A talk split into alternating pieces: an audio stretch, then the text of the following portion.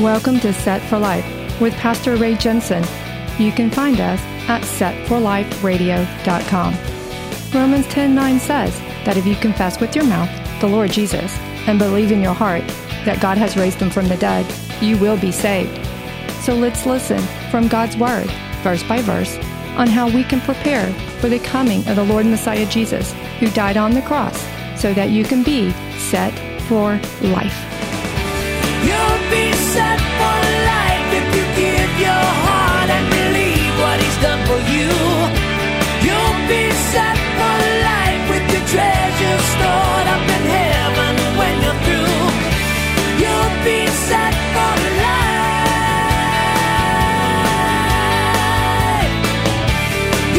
Turn to Judges chapter 20.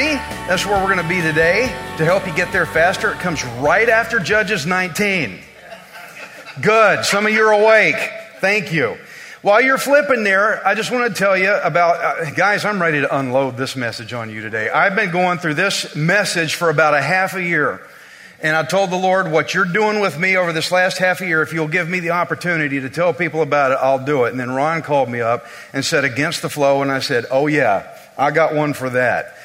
For a long time, I've had aches and pains. I've had back surgery, knee surgery, abdominal surgery.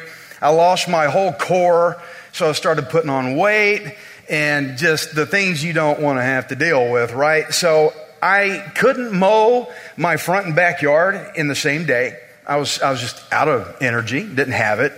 Uh, my nose was constantly stopped up. I couldn't breathe, and it made it even hard to eat. Well, how'd you gain weight? Oh, not just, but it was hard to eat because I couldn't breathe, which means I couldn't sleep at night. Very, very good. I got up to almost 300 pounds. Now, there's a picture coming. Don't pop it yet because this is going to be the scariest moment of my pastoring career right here. But I was almost 300 pounds. I was in stage one hypertension on my blood pressure. And the doctor, you know, the doctors, they have that look that they give you like, and you're like, just say it, you know, just don't, I'm a man, I can take it. And then they tell you, you need to lose weight. And you're like, oh my God, he told me. But tell me, he goes, you need to lose weight. And he said, if you don't change something now, if you don't get rid of this weight right now, I'll be diabetic in just over five years.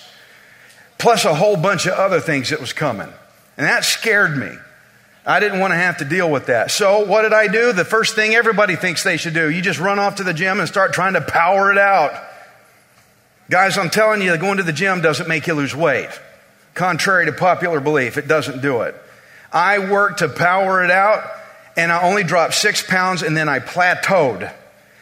The gym will not help you lose weight if your intake is wrong. That's the problem. My intake was wrong.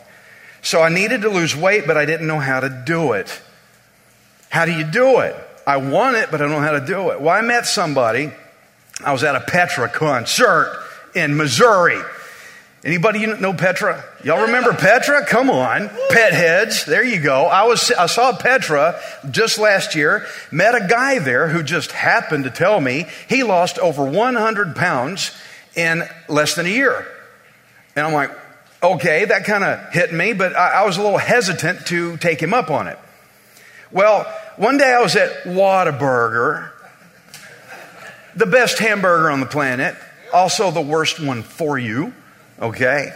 And he posts these pictures of his before and after. And I'm holding my phone in one hand, looking at his before and after, and I'm holding a big, sloppy, juicy, greasy, cheese, bacon, you name it, Whataburger in my other hand. And I got so mad at myself, thinking, you fool, you're the one stuffing this in your face. I got so angry.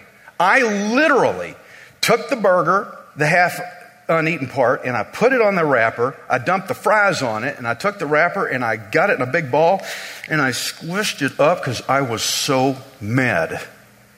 Ray, you're the one that did this.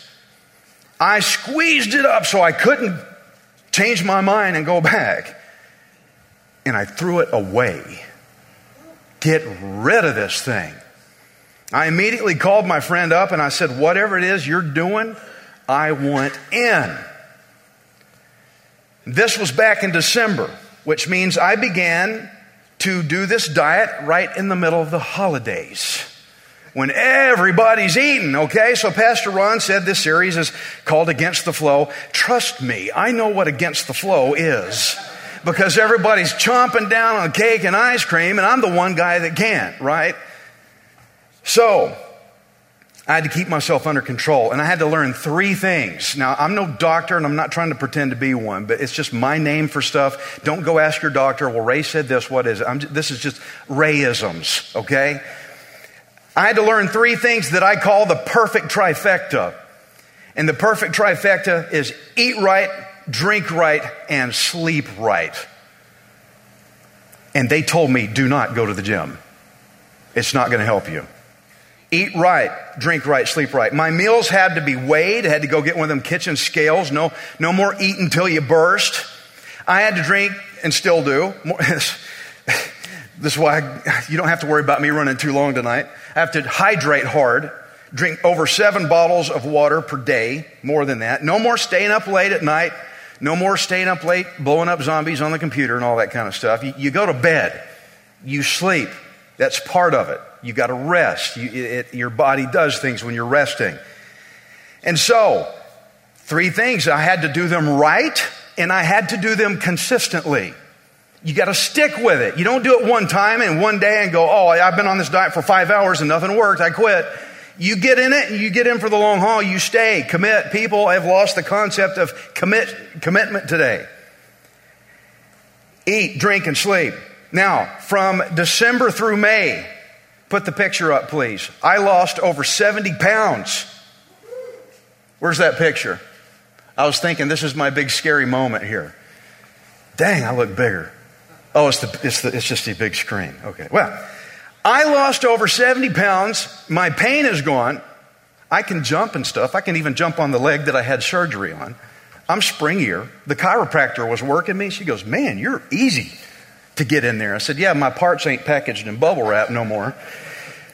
I can breathe again. My sinus is cleared up. I didn't know my nose, I thought I had allergy problems. My nose was, was inflamed. I couldn't breathe because of this.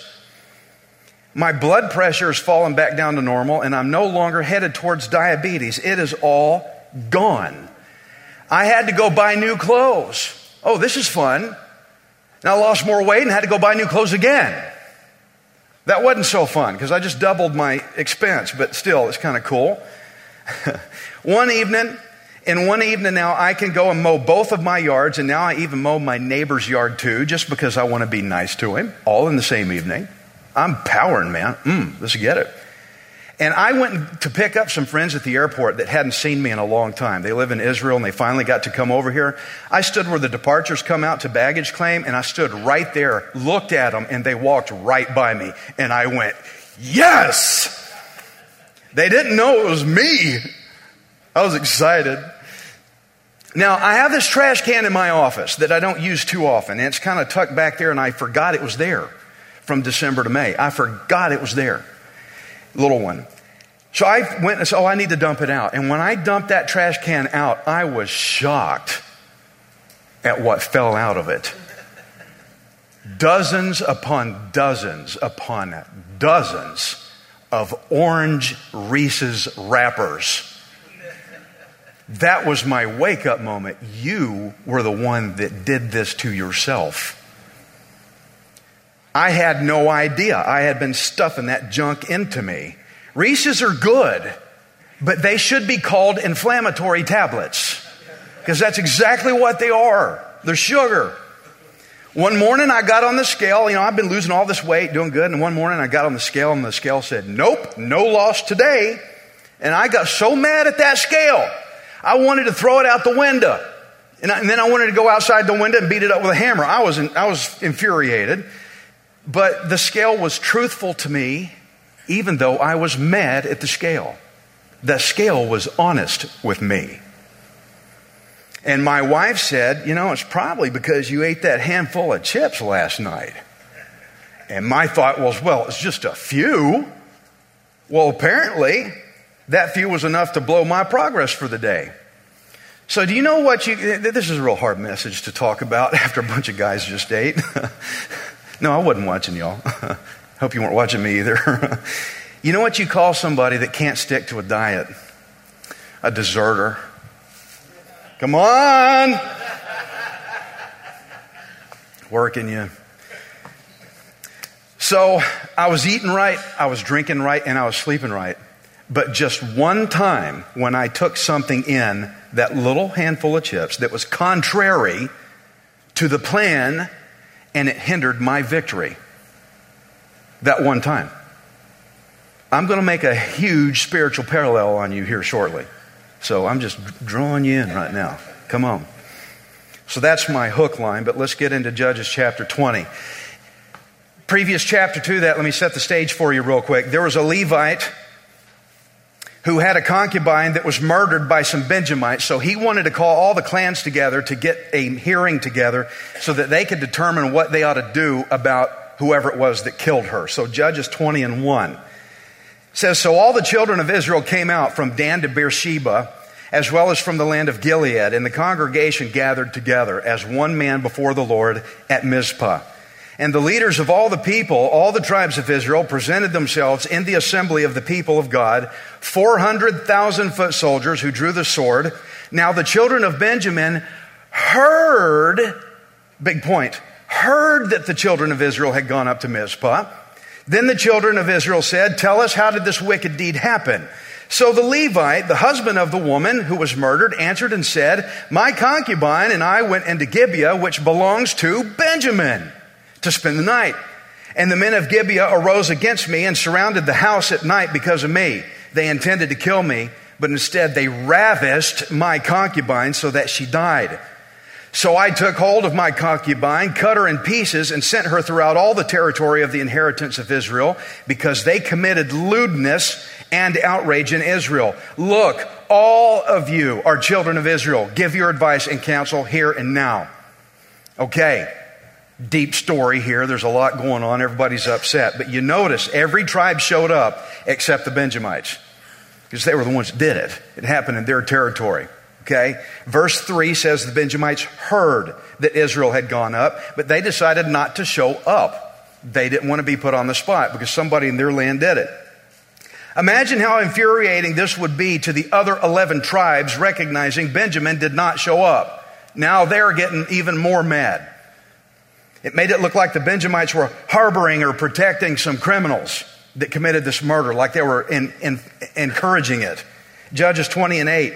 So all the people arose as one man, saying, None of us will go to his tent, nor will any turn back to his house. But now this is the thing which we will do to Gibeah. We will go up against it by lot. We will take ten men out of every hundred throughout all the tribes of Israel, a hundred out of every thousand, and a thousand out of every ten thousand to make provisions for the people that when they come to Gibeah in Benjamin, they may repay all the vileness that they have done. Finger point, finger point.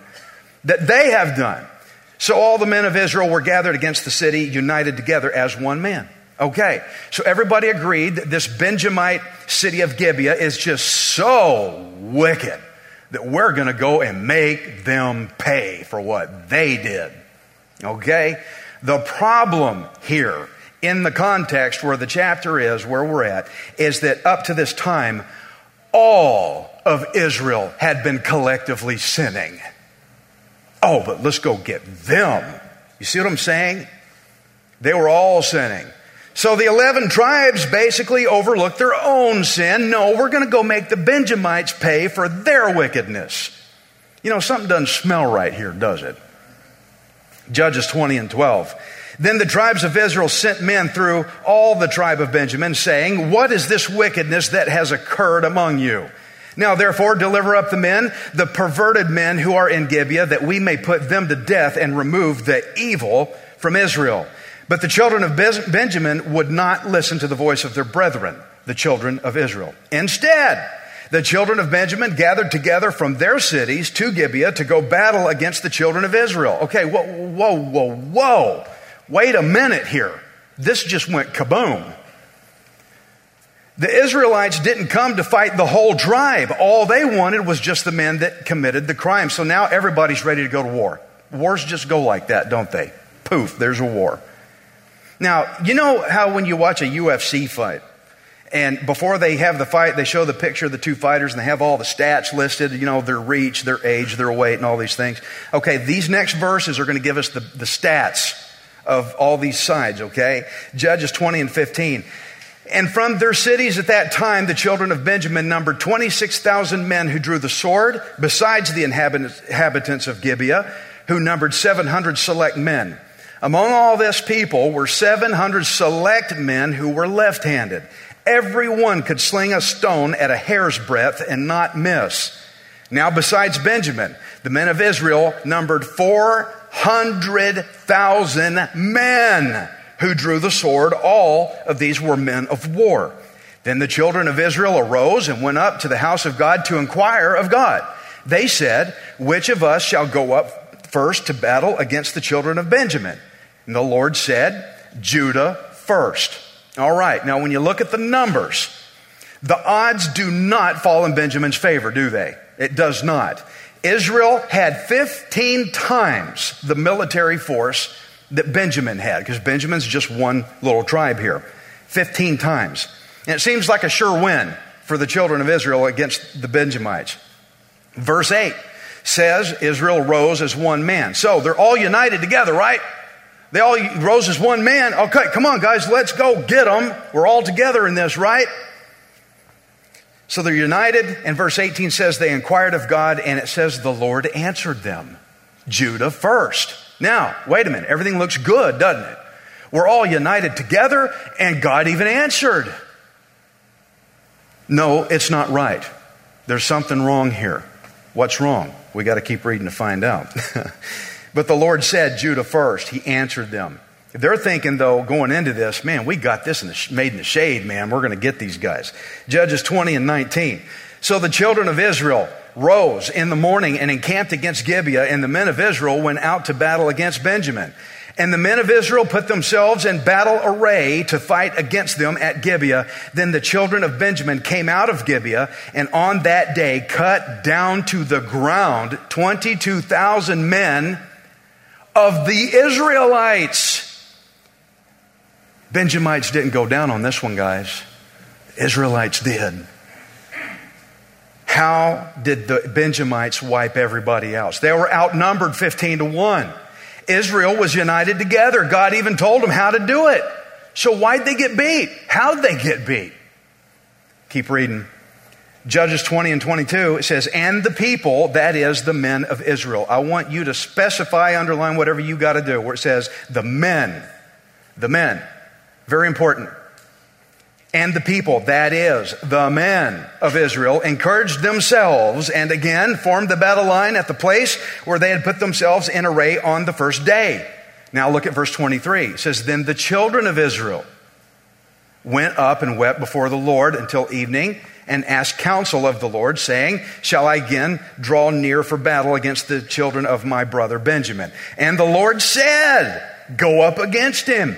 So the children of Israel approached the children of Benjamin on the second day, and Benjamin went out against them from Gibeah on the second day and cut down to the ground 18,000 more of the children of Israel. All these drew the sword. What?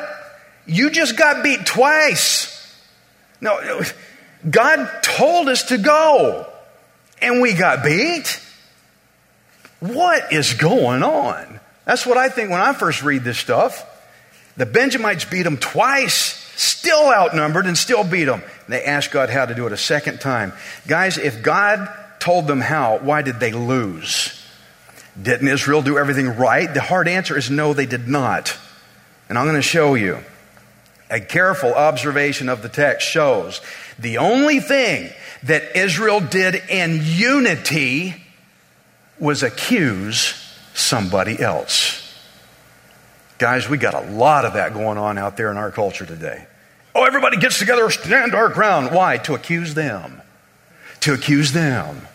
You're faulted. You've got stuff wrong. We don't like you. What's this is wrong, guys. That's all they did was to accuse Benjamin of their sin. They had their own. These 11 tribes of Israel had yet to confess their own sin. Wow.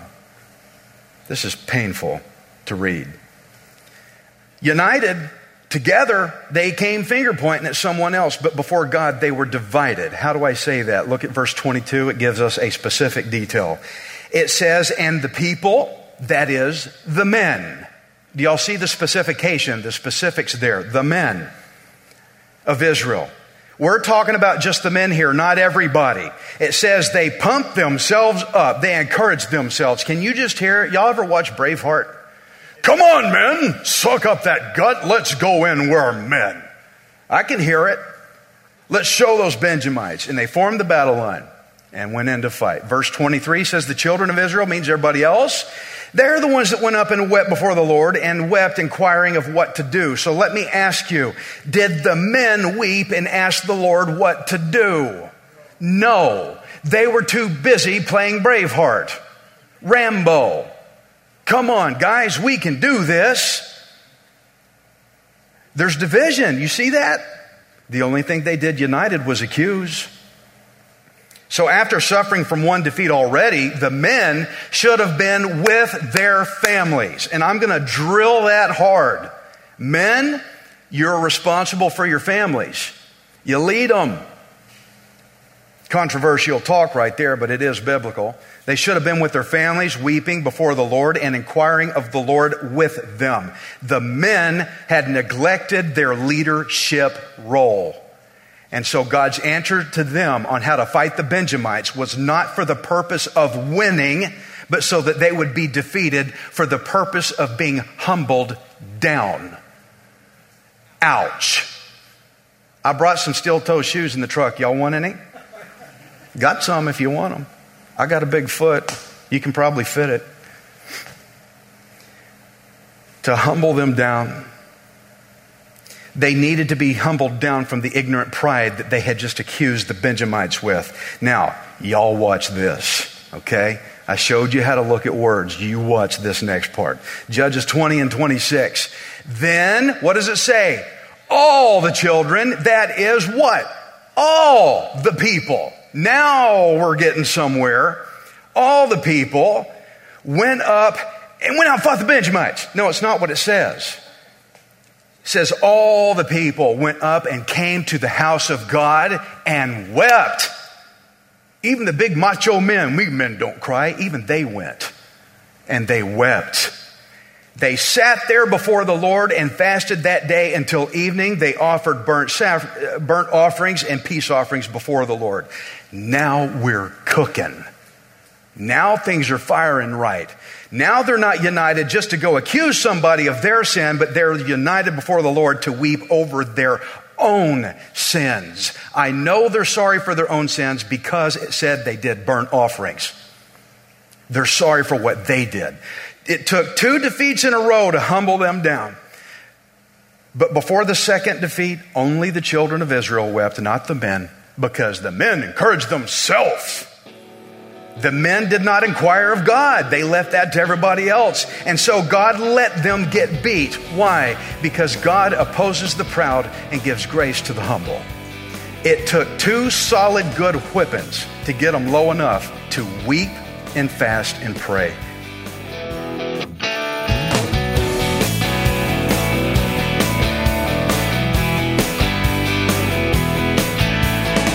Thank you for listening to Set for Life. We hope you can join us next time, unless Jesus returns for us first. Set for Life is the radio ministry of Pastor Ray Jensen. We invite you to subscribe to our podcast at setforliferadio.com. Hi, this is Ray Jensen. Thank you for giving me the opportunity to encourage you in God's Word. If the Bible doesn't excite you, then you're not reading it. I want you to remember that you are not worthless, you are priceless. Messiah Jesus died on the cross to redeem you so that you can be set for life. You'll be set for life. You'll have all you need. Just receive with a willing heart. You'll be set for life. You'll be on your way any day you decide to start.